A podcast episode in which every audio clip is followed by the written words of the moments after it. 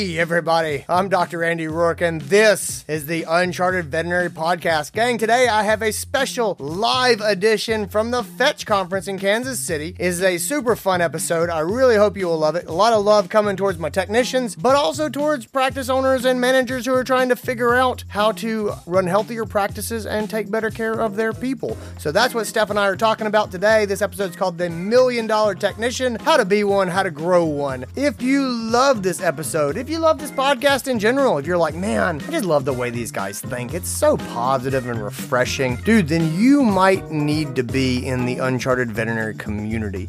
It is a super positive, supportive community. We talk about managing practices just like this. It is uplifting and helpful. We've got tons of new content coming out. We'll have new intensive courses. We'll be rolling out the workshops and the main stage talks from our staff drama conference. We've got some watch parties that are getting scheduled right now so the community can be there and discuss what's going on and how to implement this into their own practices. We will be opening up registration for the 2020 conferences before long. And guys, as usual, members get to register first. And for the first time, I'm actually wondering if there will be tickets available to the public, at least for our April conference. There is so much energy and enthusiasm for that conference. I do not know if members of the public will get a chance to register. Maybe they will. I hope they will because I want people from the outside to get to try this out. But if you're really feeling like you need to be there in April, you might want to go ahead and join the community now to make sure that you will get your shot. Register today at unchartedvet.com. That's unchartedvet.com. Guys, that's all I got. Let's get into this episode. And now, the Uncharted Podcast. So please join me in clapping a, an 11 size applause for Dr. Andy Roark.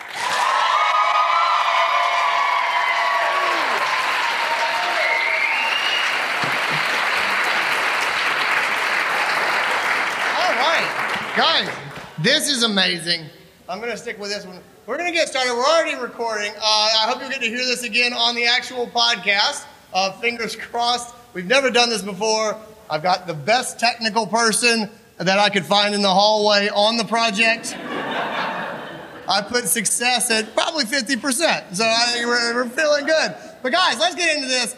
I can't do it without my co-host, my wingman, my sister from another mister, Stephanie. Get your freak on, guys!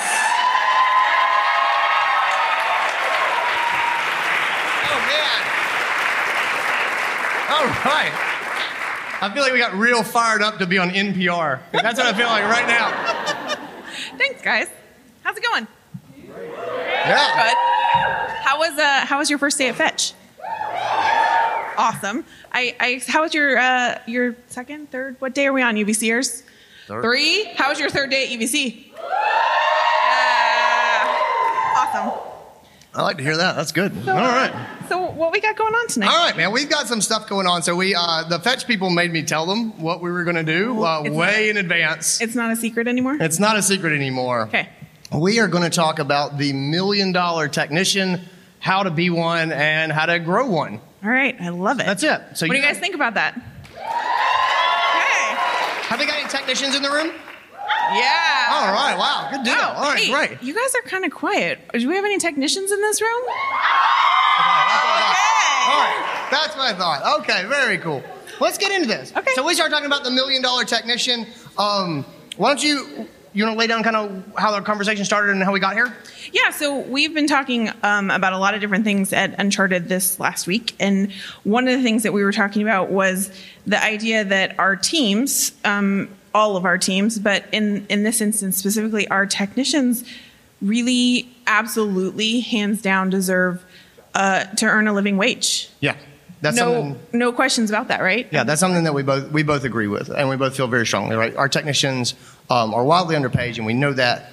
And uh, I've said it before. I, I dream of a world where technicians get paid what they're worth. Right, Yeah, like that's been a, a big thing for me. Absolutely. Um, And it's, I think it's one of those topics that's really uncomfortable, and so we don't talk about it. I think as openly and honestly as we should. But I think Andy and I are both um, the kind of people that don't care so much about those barriers, and we're willing to put our feet in our mouth. So let's uh, let's talk about it a little bit. Yeah. And uh, I think you and I were talking about the fact that we both feel like, in the absence of a magic money tree at your clinic. And if any of you have one of those, I would love to know because I would love to come shake yours. Yeah, email us at podcast at.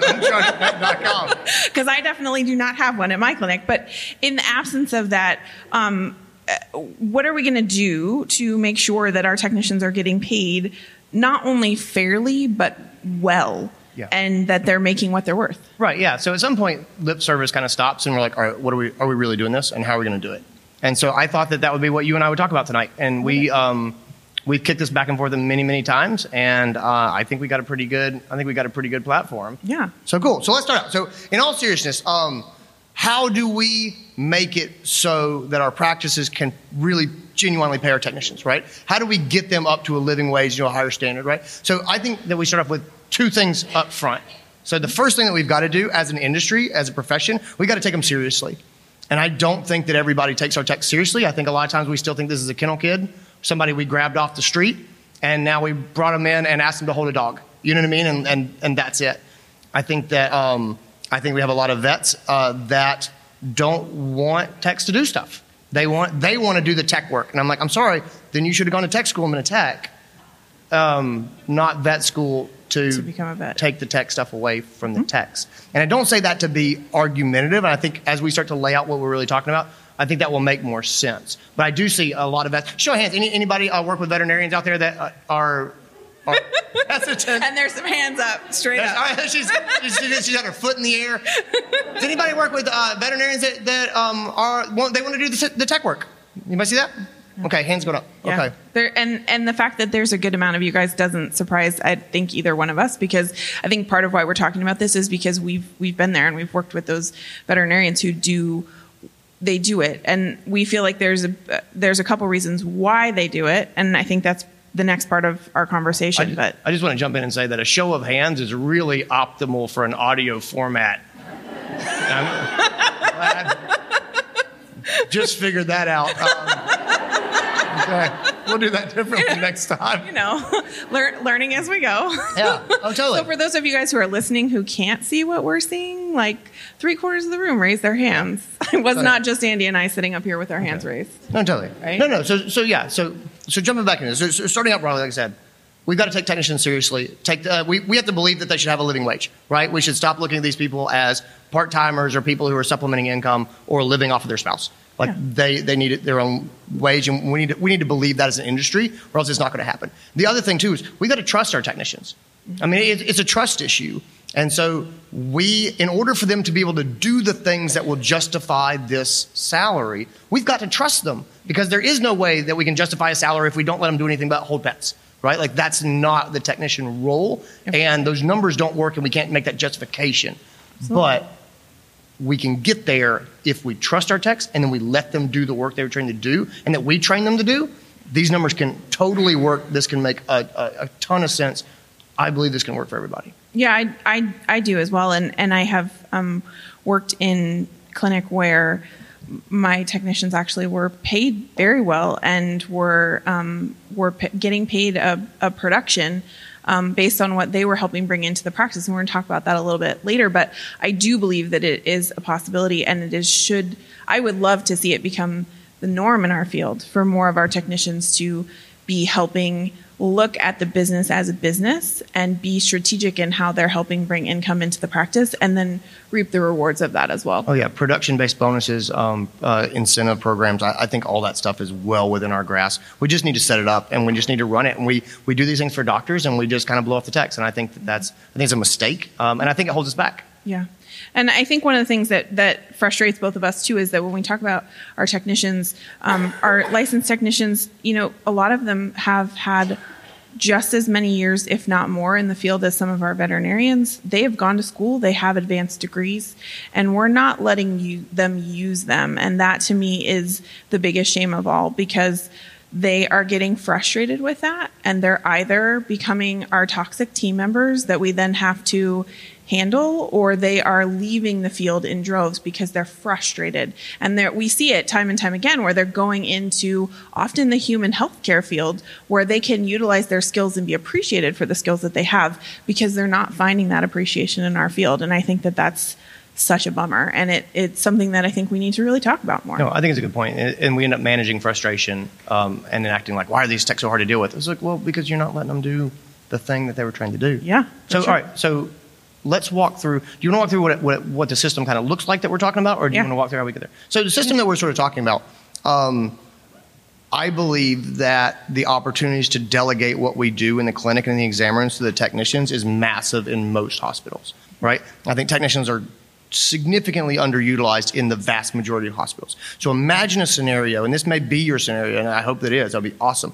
Imagine a scenario where the technician, sets up the room, they go through the wellness protocol, they do not worry about anything changing. They know that the doctor's going to back up what they say. They're doing the fecal examination. They're setting up. They're drawing the blood work. They're put. They're talking about the senior examinations. Right. They're just going through and laying out all of our wellness protocols, our preventatives. They're doing our heartworm. Uh, uh, sales, they're doing our flea tick sales, they're doing all of those things. And the doctor comes in and the 4Dx is running, the senior blood work has been sent out, the fecal examination is running, it's being sent out however you do it. That stuff is done. And the doctor is walking into a room with an educated client who is up to speed on the wellness exams, and then you're coming in um, and just picking it up from there. And suddenly, instead of doing this whole walkthrough, your job is simply picking it up. It's bonding with that client, right? That's always going to be important. Mm-hmm. Guys, what we do is, is trust, right? It's all a game of trust. And so the veterinarian should still get in there and build that trust. You should have that rapport. The veterinarian's doing the physical examination. But imagine what you could do with that, right? Imagine the increased capacity your veterinarian has, because we got a shortage of veterinarians, guys. Right, so uh, raise your hand and raise your hand. Give me, give me a, give me a, a clap. Give me a three clap if you're, uh, if you would like to maybe hire a veterinarian and are struggling to do so. yeah, there we go. So yeah, so we all would like to have more veterinarians. We can increase capacity of the veterinarians that we have if we leverage our techs more. Absolutely. And so now our vets are seeing more stuff. And you can take this one of two ways. You can use it to generate more income, and you'll generate income in two ways. You'll generate income because your vets are seeing more appointments, or you'll generate income because your vets are working up the appointments that they're seeing. And now, because you're not talking about this wellness stuff, you're talking about the dental disease. Like you actually have time to flip this lip up and talk to this person about dental disease. Yeah. How many $800 dentals do you need to book to make it worth paying your technician? Right? I think that we can get there. We can get there quickly. Yeah. And I think we probably have veterinarians who are listening who are going, okay, but wait, then you're talking about my technicians doing doing to a degree what they feel like is practicing medicine, right? Because they're talking to clients about things they're um, they're the argument that I have heard is that then they're prescribing things like your fecal test or your heartworm test before the vet has laid hands on the pet. And so my argument there is that you you can absolutely set up a system that works for you in your practice. You don't have to do it the way that that you just talked about, Andy, but you can run the same kind of system where all of those samples are still obtained, the groundwork and the education has been done with the client, and then the vet does their exam, and then the vet just reiterates all of the education that the technician has already done, and the vet's making the recommendation, and then all of the work is already done, and nobody is practicing medicine that's supposed to be coming from the veterinarian. You can still have the same end result. Um, if if that's your argument, I I would say that it's a really weak one, and it's really frustrating to me when I hear veterinarians say that. And I understand where they're coming from from from the perspective of they you guys went to vet school, right? You put a lot of time and energy into it, and you should be practicing medicine. But I would argue that your technicians are the most powerful team member that you have in terms of helping you do your job better. You have to let them do it. Right, and and so so two things there. So one, I would say you can definitely build in check uh, system if you want, and you can make it so that the technician lines up everything, they get everything ready to go, and the vet walks out, gives them the thumbs up, and then and then it all goes. You can definitely set that up if you want to. I think that's fine. The other thing that I think that you would find is economically true is at some point the benefits you get financially Yeah. from running a system that everybody is on board with and we're all saying the same thing and everybody is trained and they're executing in the exam rooms well and they're making good strong recommendations at some point if you run a 4Dx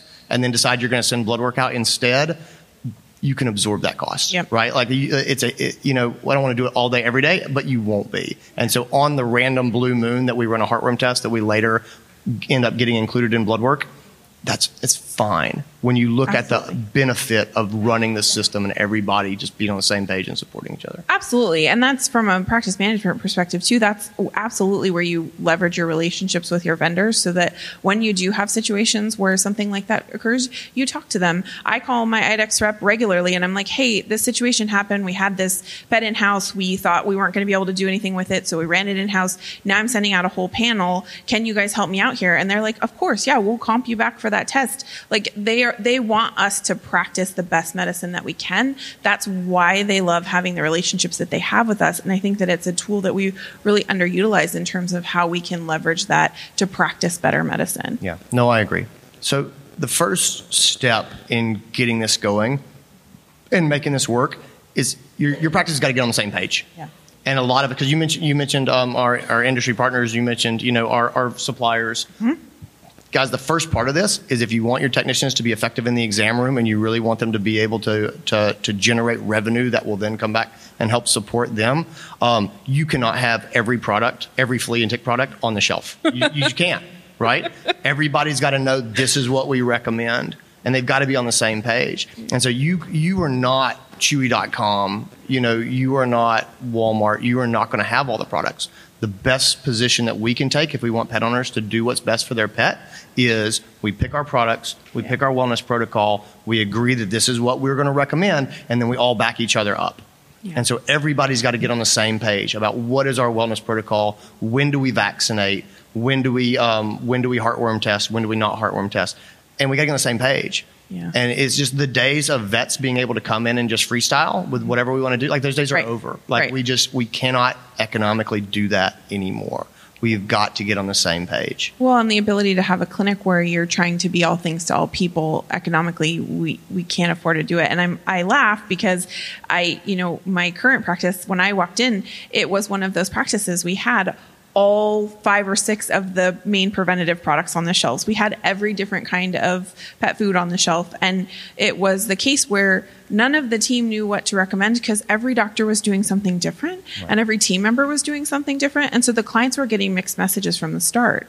And so that we, we have to start with getting the whole team on the same page. If you have, especially in a multi-doctor practice, you know, my practice has, has um, four vets. And if everybody's going in a different direction, the clients are never going to hear the same message. Right. And and I don't mean to come down on on veterinarians. I feel like we're maybe coming off a bit harsh on them. I, I don't mean to. As a veterinarian Sure. who has done all of these things, I don't think we should be too too hard on on the veterinarian.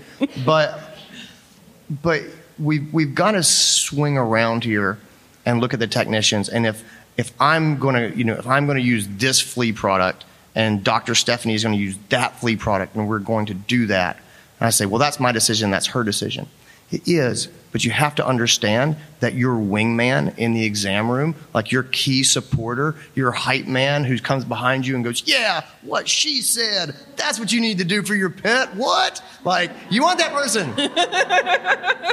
you, you lost them. You lost them. You, you have, you've cut their legs out from under 'em. You know what I mean? Like, like you could have a partner in this, but because you're doing different stuff, your partner, she's going to keep her mouth shut, or he's going to keep his mouth shut because you know what you're going to do. Right. And technicians, they don't want to be hung out to dry, right? It gets real old when you make a recommendation, the doctor comes in and arbitra- arbitrarily changes it behind you, right? And I'm not talking about the technician comes in and they do their job and the vet comes in and finds up something that needs to be addressed medically. I'm talking about this is the heartworm preventative I've been told as a technician to recommend, and the vet comes in and goes, oh, you know what? I don't really like that one. Uh, let's let's go let's go get this one. Yeah. And so at, at this point, I just I got to lay down uh, one of the key fundamental building blocks for me in in practice, right? So when you get into uh, my veterinary belief system, this is chapter one, right? Like this is practically the introduction. This is this is really deep for me. It's the trust game. Um, has anybody ever heard me talk about the trust game before?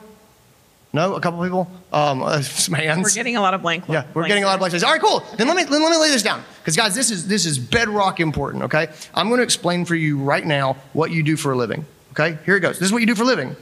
right? you play a game, and it is called the trust game. And here's how it works. Like imagine a counter, like an odometer in a car. You know where the numbers roll up, but these numbers can roll back down. Okay, so they can roll up and they can roll back down, and they're a counter for trust. Right. Every moment that you are talking to a client, one of two things is happening. You are gaining trust, and that trust is going up, or you're losing trust and it's going back down. You know what I mean? So when your um, client walks in and the person at the front door goes, "Hey, Buster is here. It's great to see you guys." You know, I love I love a Boston Terrier. I've got three at home. That trust score is just clicking up. You know, and then they walk in another time and they walk in and the place smells like cat pee, and you know uh, That- that and, never happened. And and, Mar- and Marcel at the front desk is on his phone, you know, scrolling along, and he kind of like, "Can I help you?" like, you know, that trust is rolling back down, right. And it happens when the technician comes out and he comes out and he presents himself. He's dressed professionally, you know, he's put together. He knows what he's doing. He knows the pet's name. He knows what that pet's due for. He's going to talk about the wellness protocols and he just goes to work. Boom, boom, boom, boom, boom. And then I come in and I start changing stuff because, well, you know, we don't really need to do that. It's going back down, right? I'm knocking that, that score back down. And so that's the trust game and it plays all the time. Here's where it gets interesting. Here's where it gets real. Every time you ask a pet owner to do something, you burn trust. Like it burns. Okay? If you have enough trust built up, and I say, hey, we, we really need to get Scrappy's teeth cleaned. If I've got enough trust, I'm still, it burns. If I'm still in the positive after it burns, that pet owner will do that thing. And if I burn it and it goes in the negative, that pet owner is not going to do that thing. Right. You know how you get pet owners in and you're like, we need to do this. And they're like, yep. And we need to do this. And they're like, yep. And then well, we also need to do this. And they're like, mm, I don't, I better talk to my wife about that. Right? It's because you Totally. burn that trust back down. You know those uh, clients that come to your practice, they've been coming for like 15 or 20 years, and whatever you say that they should do, they do it. You know those people? Yeah. Do you know why? It's trust. It's It's because you have been a good steward of their trust for 20 years, right? Yeah. And so, guys, that's vet medicine. That's the whole game. Mm-hmm. So just know that I believe that deeply, okay? So here's where the technicians come in. If the pet owner comes in and I've got a wingman, technician Stephanie, and she goes into the exam room first and she's like, this is what's going to happen, and this is what you need to do, and this is what we recommend for a pet your age, uh, not for your, your pet's age. Um, your age is unimportant, sir. Um, but, but, but this is what we're going to do. Right. Right? They're hearing that. And then I come in, and in 30 seconds, I run through everything that she said and say, yep, that's totally what we're going to do. And it's the second time they're hearing this. Honestly, you want to have a crazy awesome practice. It's the third time because the front desk told them when they got here, and then the tech tells them, and then the doctor's just coming in and being like, yep, what they said. And you know what I mean? And it's the assist. It's that third time hearing this message. Guys, that's how you get compliance. That's how you build a trust game. But when we don't agree on our basic wellness packages, when we don't agree on our products, one, we can't train our staff on them because we can't expect them to know all six flea and tick medicines backwards and forwards, right? But two, they can't jump in and help us. And if they do try to jump in and help us, then we get conflicting messages and that knocks our trust score down. It undermines our trust. And it makes it harder for us to get the pets what they need. It makes it harder for us to generate the revenue, which could then go to help pay our staff a better wage. And I and I think the same trust um, holds true for the technicians. Having been um, that technician in the exam room, it works the same way between you and the doctor. When um, when I've gone in and I've talked to a client and I've done my part and I'm educating them, and then the doctor comes in and says something completely different, the client asks the same question that they may have asked me or a question that they haven't asked me yet and they ask like oh you know do you really think i need a heartworm test this year and then the doctor says oh no you don't then for me my trust in you immediately goes down and i feel like well why am i even here? Do it wh- why should i even be talking? And at some point maybe i maybe i just shrug it off and maybe it's like oh you know today's been a bad day. I'm just i'm whatever i'm just going to ignore what dr roark said. But at some point you hear that enough and and you feel like maybe I should should not talk. And so I've worked with those technicians who you see them go into the exam room and they come out and they're like, "Here's your next case," Yeah. and that's it because you don't you don't want to try. Well, when you put in the work and then somebody walks in and takes your work and puts it in the paper shredder Right. in front of your face, like how long does it take to that before that becomes dem- demoralizing, right? Right. And, and I don't get me wrong, I, I really don't want to pick on my veterinarians here. And I, but I do think that it's an important piece to talk about because I don't think that it's done intentionally. I think they're doing it because they are trying to build a relationship with the client, and a lot of them are like, "Oh, yeah, sure," and they're doing the chatty thing, and they're like, "Yeah, well, I guess we don't really have to do it this year." And you know, I, I get where it's coming from, but the end result is still that at the end of the day you feel really crummy and so you, my trust as a technician and my doctor goes down and it takes a while to build that then back up just like you talked about with the clients Right. And well, let's put a little caveat here, too, again, just to, to be like, as the veterinarian who has uh, sinned many times. Um, we're not. I, I'm not. I'm not so dogmatic about this as when I say, "Hey, here's the uh, heartworm preventive that we use," and the technician says that, and I come in and I'm like, "Hey, this is a heartworm preventive we use," and the pet owner goes, "Well, my dog has always been on this other one." And that's really the only one that I want to give. We'll, we'll make a change, right? Like I, that, Sure. that may or may not be a battle I want to fight. Let's not.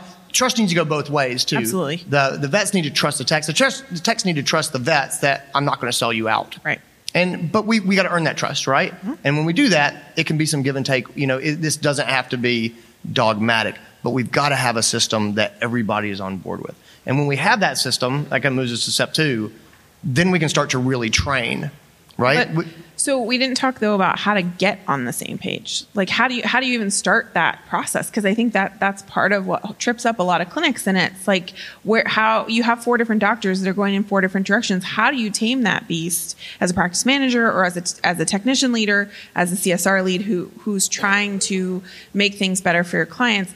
How do you and especially for my technicians who are trying to make their lives and the lives of their patients better. How do you do that? How do you get on the same page? right. So I, I think the, one of the first things you got to do we, we have to get the practice owner on board with this. Sure. And if we're not going to get the practice owner, this is going to be a really, really hard fight. And honestly, this is going to be limiting for where your practice can probably go. Mm-hmm. Because if the practice owner is not going to get on board, it's going to be really hard to get everybody else on board. The first thing to do is get the practice owner on board. Okay. And then, honestly, I would not make the mistake of calling the doctor meeting, getting the doctors together, and dropping the bomb on them, right, to see what happens because they will go defensive and they will hunker down. Uh, right? And people, a lot of knowing nods in the, in the area. So they're, they're going, they're going to hunker down. So what do you do? We get the, we get the practice owner on board, and then we start to have one-on-one conversations about trying to consolidate inventory, trying to talk about making recommendations so we can better leverage our technicians. Yeah. When you talk to your doctors, this is just, this is talking to doctors 101. The best thing I say, talk to them one- one-on-one. Know what your doctor cares about. And so if you're talking to a doctor who wants to generate revenue for the practice, say the practice owner, mm-hmm. and said that's what he cares about, then talk to him about how we can be more efficient, we can make better recommendations, right? We'll carry fewer products so we can get better pricing on the products that we do carry. Right. Like we can make these numbers work and make these numbers better. If somebody else says, Well, I want to practice the best standard of care, the best the best medicine, then we really lean heavily on the biggest thing holding our practices back is non-compliance. It's not people using the wrong heartworm prevention. It's not people using the wrong vaccine or not vaccinating for leptospirosis. It's them not showing up Right. and it's them just not doing anything. Right. And so the benefits of us having a system and supporting each other, we're going to drive compliance way up. So even if you think another product may be better, the benefit of us all agreeing far outweighs the minor benefit you might have between flea product A and flea product B in that doctor's mind. Mm-hmm. Mm-hmm. Yeah, and I, th- I think for me as a as a manager, whether you're a tech manager or a practice manager, part of it for me is going to the doctors and asking them why are you doing that, and trying to get an idea of where where are they coming from to see where we have similarities and where the big differences are, so that I can plan effectively what my next move is going to be in terms of like, okay, now I've had these one-on-one conversations with them. Now, how do I bring them all together, assuming that my practice owner is in alignment with me? How do we how do we bring it all together? And knowing what is important to them and what isn't important to them is going to be really key information for how you play your next move. That's such a great point. And, and the other thing is, um, this is a, an example of where a discussion is going to get you a lot farther than a directive, right? Absolutely. And so the question that, that, that I would like to hear come out of people's mouths is, tell me what's important to you about this product. You know, and it's just Mm-hmm. Yeah. just tell me, like, why are you? Why are everybody else is kind of on board with this? Why are you on board with that? Yep. And that's just going to that tells me the obstacle I have to overcome to get this doctor on on board. And the the really funny part is is a lot of times when I've had these conversations with doctors, the answer is well, I don't know. That's what they had when I started here, so that's what I keep recommending, Yeah. right? Like they're they're they're not actually necessarily wanting to recommend that product or that service any more than um, another, but it's just become habit, or it was something that they used previously, so they felt comfortable with it. There hasn't been any staff education. It's one of ten million reasons, but if you don't ask them what that reason is, you're never going to find those similarities or those differences. Right. No, I agree. So we got to get we got to get the practice on the same page Mm-hmm. because if we don't get the practice on the same page, then our technicians really can't work for us. Right. Because they're they're they're sitting back to wait to be told what the doctor wants to do. And I'm not talking about taking all the power away from the doctor, of course, but I'm talking about the doctors working strategically to say, what do we want our technicians to do? We're directing our technicians rather than in the exam room. We're directing them from the doctor's office when we make this plan together and we go to them and say, hey guys, this is what we'd like you to do. This is the game plan we'd like you to run. Right. And so we get on the same page, and then we have to we start training. Yeah. And most of us do not train our techs Nope. well, and we don't we don't train them correctly. So techs, uh, our, our techs go to tech school. They may get the medical training. There may be a way that you want them to do something differently. There may be a medical uh, an approach or a procedure that you want them to do, or you know you can have your own animal hospital way. I think all that's fine, but you, you need to, you need to train people, right? So we need to get to the point where they're clinically competent enough that we can trust them, which they should be. We have to give them opportunities. But if you don't trust your techs to be clinically competent, then we got to train them. Yeah. Like we got to get them there to where you can trust them. Because if you can't trust them, this whole thing is is is going to bog down. But the other part of that is um, we've got to train them in in communication, right? How to support our practice. So if we say this is the vaccine protocol that we have, and this is um, when we're going to start recommending senior blood work for the pets we need to talk to our technicians about how to talk about senior blood work, right? Give them those tools. What is important? Give them, give them the, the um, give them your reasons. If that's the one that's important to you, give them your reasons and let them in, integrate their own mm-hmm. so that they can say, this is why we recommend blood work for your pet at age seven. Yeah. Yeah. Oh, that's fun. I was so powerful that that last point turned the lights off.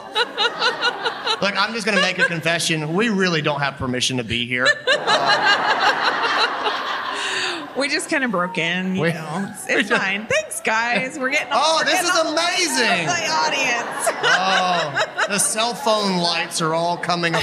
This is like An amazing. it's like a Pixar movie in the audience. Oh, no, but seriously, I I have a question for my technicians in the in the room because I, I don't know about you guys, but this was my experience. How how many of you guys were trained and shown? Um, what to do and how to communicate things by being told what you were doing wrong. we're gonna have them raise their Yeah, hands in the yeah. darkness. Raise your hands That's, that's dark- even worse. Seriously, how, how did how many of you guys had that be your experience? Give me give me some claps. Give me some noise out there. Yeah. A decent amount of you, right? Right. Like every single practice that I have ever been in, even the, the phenomenal practices that I've had the amazing opportunity to work with. A lot of what I learned as a technician, I learned by being told what I was doing wrong or how somebody wanted me to do it differently. Not this is what I want you to do and this is how I want you to do it, but this is what is being done wrong. Or hey, did you see what she just did? Yeah, don't do that. Right. I don't I don't want you to do that. and then crickets. Nothing about this is what I want you to do. This is just what I don't want you to do. And so I think that that is an area where we fail our teams miser- miserably. We've talked about this on the podcast a lot because it's something that I'm super passionate about, but we don't train our teams enough. Right. No. And if we don't teach them how to do the thing and then how to communicate that to clients, we are going to fail them every single time. Right. And I think probably a lot of people are listening to this, um, and, and we're back in the darkness. I think a lot of people are probably listening to this, and it's the summer or the end of the summer, and they are like their blood is boiling because they're like, we're supposed to train these people right now. Like, look, sometimes we just buckle down and we get through the summer. Yes, absolutely. Amen. but- because that's that's my practice right now. Right. Three quarters of my team is brand new and everybody's losing their minds because it's summer. And I'm like, I hear you guys. We're Yep. gonna get through the next couple of weeks and when it slows down, then we're gonna really get into it.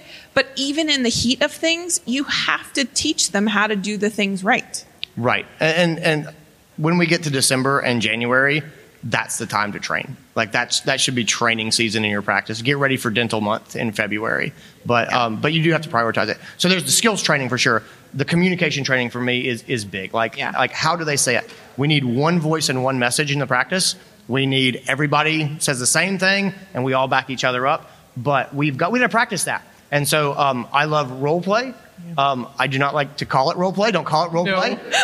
no, Everybody's in the audience is like, no, uh, don't do that. no role You, playing. you, you, you go to the techs and you pull a couple of them together, or you pull all the techs together, whatever, and you say, We're going to practice talking on the phone about what we charge for a spay. Yeah. Or we're going to practice talking about senior blood work.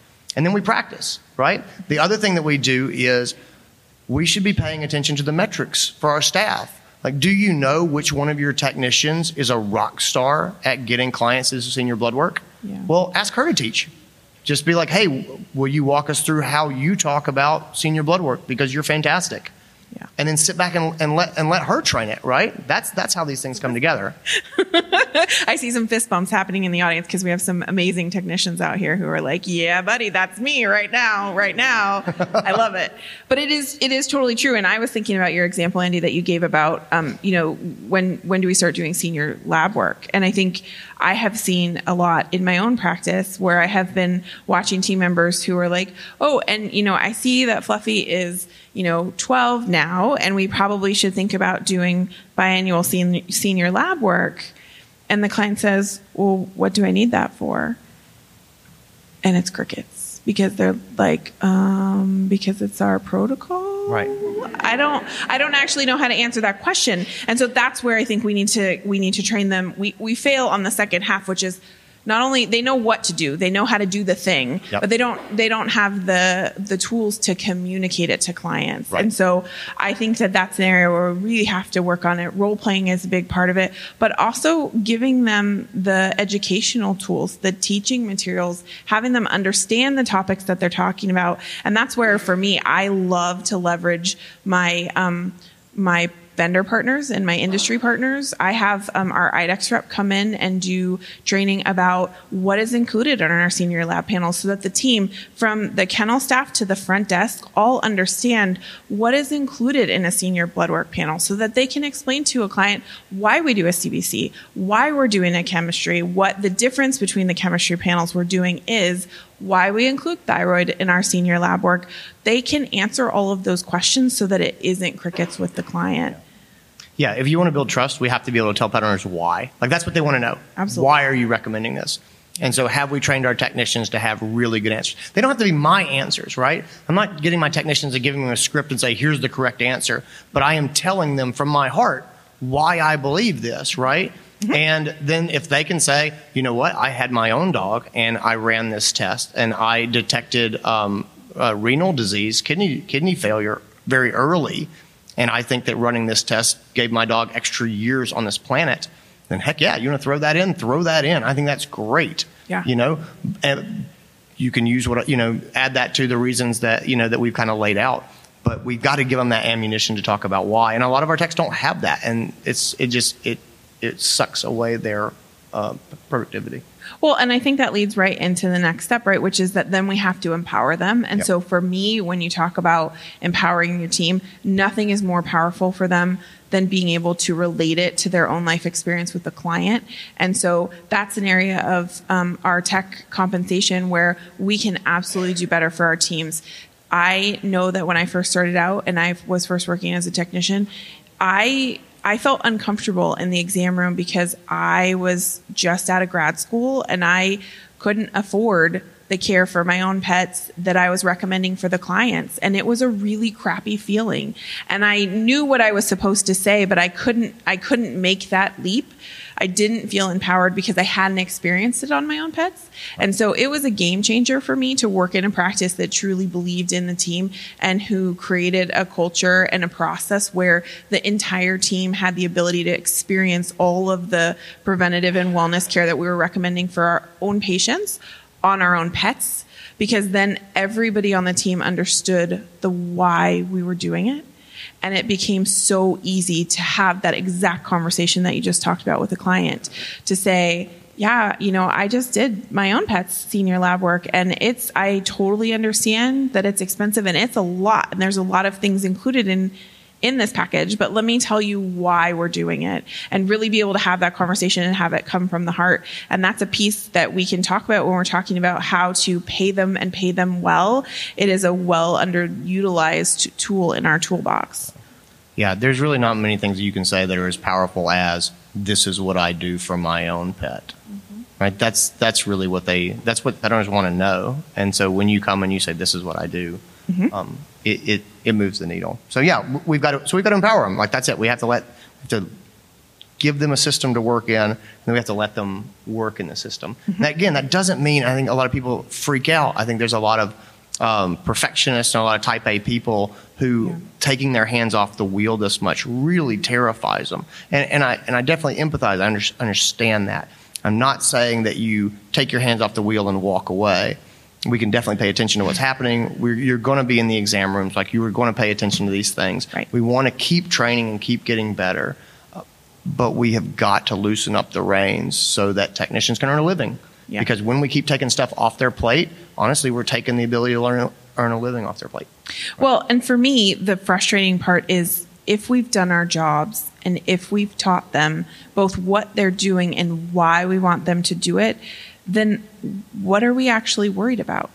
I think we we worry and we try to take back the control because we I think that there's a an underlying fear that uh, we know that we haven't necessarily done our best to teach them. And so we don't feel comfortable empowering them necessarily because we're worried about what's going to happen. And so I think we, ha- if we've done step two and we have really trained them on what we want them to say and how we want it to be said and how to do the things, we shouldn't have that much fear like you talked about. And we shouldn't be holding on to the reins so hard. It should be easier for us to let go and say, yes, you still are going to watch them, like you said. You're still going to make sure that you're following it up regularly, that new people are getting trained. But if you have t- solid technicians that you're working with on a regular basis, why not? Right. Well, and I think two things that maybe make this more palatable for people and maybe make them feel a little bit safer. Uh, number one, I'm not saying that you should hand everything to the technician, right? No. If you believe strongly that veterinarians should give the vaccines, like if that's your reason, then set up the protocol around that and have the technician do the discussion of the vaccines sure. and, and, and figure out whatever your system is. So I'm, I'm not saying you, you have to give everything over. I mean, it's, it's a case by case basis. Decide what the culture of your clinic is. Um, I'm not dogmatic about that. The other thing I would say, too, to help people's blood pressure go down, I'm not saying you're going to flip a switch and be like, all right, now you guys are doing all of these things. I think you can definitely have a phase in of this. I mean, honestly, and, and that's what I'd probably do in every practice is start to phase in. Right. Um, just just for it's common sense, right? We're gonna have our technicians doing a little bit more. They're gonna have them doing a little bit more. I think honestly, and now we're starting to get really deep into into the management and sort of our training philosophy. But we right. get into um, phase training, yeah. right? Yeah. So your your brand new technicians are going to be doing less than your seasoned technicians who right. have been there for five years. No, they can they can work up to that. And for me, it's not about seniority. It's about skills, right? Totally. It's about show me the skills, let's get you a raise, let's get you more responsibility, and then let's move you up again from there. Absolutely. And you know, it, you're you're totally speaking my language because we I just um, taught a class on this at Uncharted this week, and we talked about pay scales. And from a te- technician perspective, nothing is um, feels more gratifying than knowing if I accomplish these things, if I um, if I possess these skills, then I know what the financial reward is going to be and I know what the compensation is that's going to go along with that. And, and that is absolutely a fundamental core belief of, of mine in terms of how you set up a training process. Your tech should know what they have to do. So whether you have the experienced tech on your team who's been there for 15 years or you have the brand new baby tech who just graduated school and walked in your door on Monday morning, they should know what do they have to do to move from one step to the next to the next and what is the financial reward going to be for them the what's the what's in it for me what are they going to get as they move up the scale it shouldn't be arbitrary for them right no and but on the flip side too right um, I think practices should pay attention to this as well because Yeah. we're not here being warm and fuzzy and be like, just let the technicians do these things and trust us, it's worth it. No, yeah, no, no, yeah. no. You should run those numbers. You know, you should you should run those numbers. We need to figure out how to attribute services to technicians, and that may be that the technicians, when they do their wellness stuff, they straight put it in, um, and we give them a um, like a a vendor number. Oh, okay. So you're so you're talking about the last part, which is how do we track the results? Totally. I'm, well, I'm- I'm saying if, Yeah, yeah. if you're going to track their skills and move up and increase pay, Totally. I think the flip side of that too is we've got to look at the outcomes on the other side. Oh, You know what I mean? absolutely. As well. Yep. Mm-hmm. And so, so yeah. So, So you agree with that, right? Yeah. So you want to talk about how I've done that in my practice? Yeah, sure. So, So, let's talk about how, how you sort of attribute production to technicians. Okay, so so we have phase training program, and when you have technicians that have demonstrated that they're capable of doing the skills and they're free to do their thing in the exam room, then they graduate to having a production code just like a doctor would. And they, when they do services that are that are purely um, the responsibility of the technician, and every practice is going to be different. But um, there's a lot of base stuff, and a great example of that would be um, my nursing care as part of my hospitalization charge. That is the title is nursing care. It, it's the nurses that are providing that care. It's the technicians. It's not the doctors. So that line item goes in, and just like I would um, attribute the physical exam to Dr. Roark, I would assign that nursing care to myself as technician Stephanie, and each one of them have a code in the computer. And so at the end of the day, when I run my period totals, I see not only what my doctors have produced for the day, but what each one of my technicians or my technician team as a whole has produced. You can set it up however it works for your hospital, and a lot of that is going to have to do with, I think, the last piece we're going to talk about, which is the money part of it. So, how are we going to reward the technicians for doing this work? Y- you have to find the way that's going to fit for your practice, but you can set up a system where you are putting those charges into your practice management software, whatever you're using, and be able to track the results of what your technicians are producing. Right. And this, may, I mean, I think that's the most straightforward way to do it. There may be a system where we figure out how to attribute uh, the technician and the doctor together. You know what I mean? Like, there's, Totally. there's a million different ways to do this and say, we were on this together. Here's the doctor, here's the technician. But I can still break those out, sort them, and get an idea of which technician is busting his butt Yeah. and which technician is not, and which technician is getting pet owners to do senior blood work and which ones are not. Yeah. And I can reward the people who are succeeding because that's what I, that's what I believe in, right? Yep. Is make mm-hmm. sure that that we reward the people who are getting the results and doing the work, Yep. and then we can look at the other people who are falling behind. We can help those people, right? We can figure out what they need. We can support them. We can train them. We can lift them up. Yeah. So for our doctors who are listening who are freaking out right now about how their production is about to change, fear not. Because you can, like Andy said, it's baby steps, right? So you can start as simply as leaving all of your production codes alone. And what we did when we started was that all of our tech team and our, our room assistants, everybody got a code that said, Stephanie was your technician today, or Stephanie was your assistant today. And when all of the when I put all of my charges into the computer, the last item before my thank you was Stephanie was your assistant today. So when the CSRs checked that client out, they said, "Oh, it looks like Stephanie was your assistant today. If you have any questions when you go home, feel free to call the practice and ask for her directly." So we were giving them excellent client service. They knew who their person was, but I was able to start taking the practice management reports and looking at all of those codes exactly as they had always been in the computer, but figuring out which assistants and which technicians were doing the things because I was tracking it by the doctor. None of that was changing. None of the doctor's pay was changing, but I was able to look at what the technicians and the assistants were actually doing. Right. So do uh, do the doctors get a pay cut because of this? Right. Right. That's a that's a big And one. that's their first question, right? Do we get a pay cut? the, the answer is generally no, right? And, and again, I like a stepwise manner so you can kind of prove this as you go. Generally, doctors make as much or more money for two reasons, right?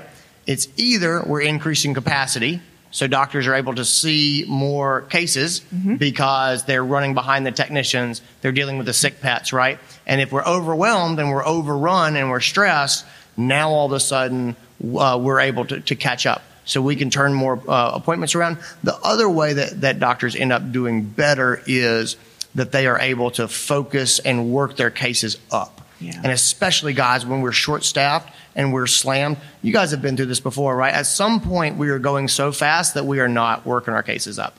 Right? We're slapping a band-aid on it. We're not running blood work because it takes too long. We're not doing x-rays because it takes too long. We're like, hey, let's just throw some NSAIDs at it and then if he's if he's not better tomorrow, then we'll take an x-ray. And it's just it's a, it's a time thing, right? Or an energy thing, either one.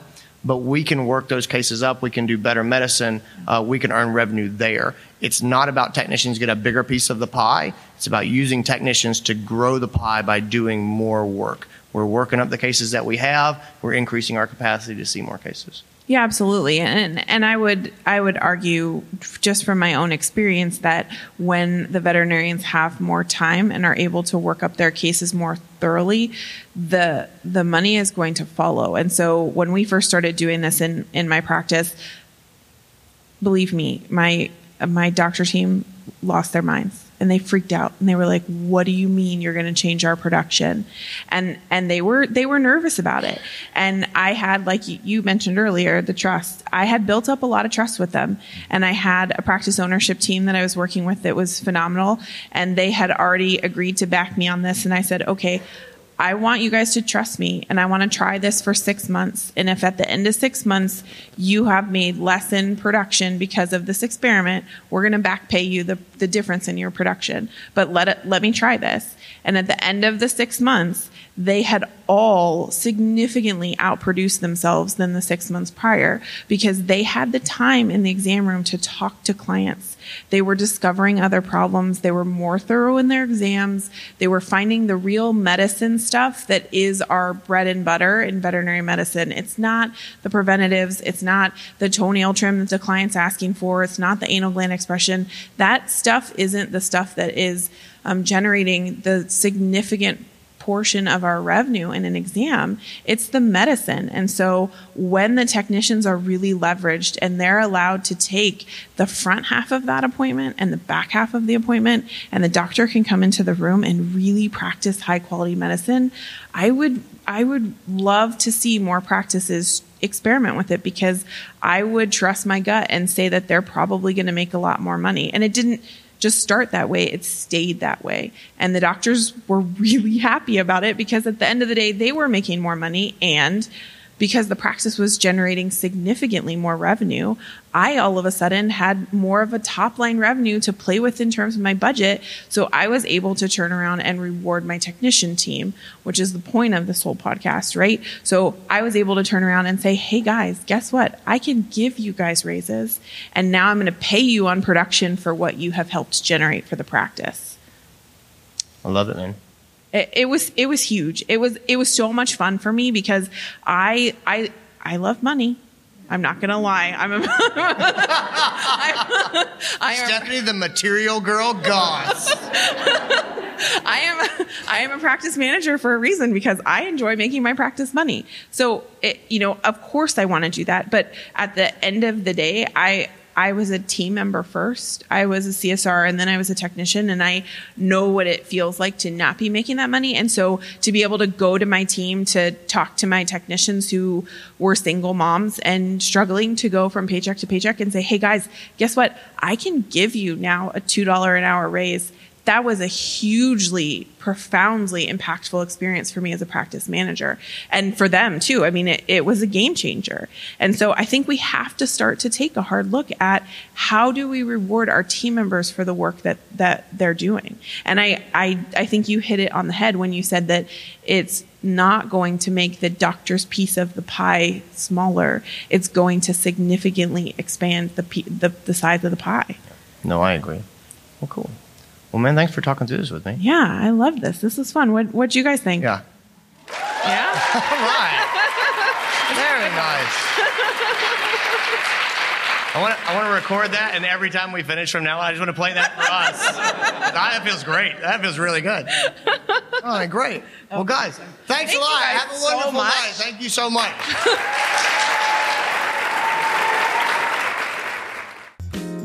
And that is our podcast. Guys, that was so much fun. I had a great, great time.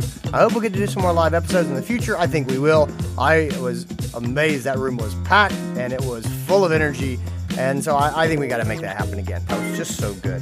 Gang, have a wonderful, wonderful week. If you got something you're wrestling with in your practice and you'd like me and Steph to talk it through, shoot me an email at podcast at unchartedvet.com. That's podcast at unchartedvet.com. We will see you. I got a um guys, I got a I got a super bonus cone of shame episode coming at you this weekend. So I'm gonna drop it on Sunday. It's a big one. It's really important stuff. Got to check it out. So be ready on Sunday. Check your feed. We'll have a new episode for you then. Talk to you later. Bye.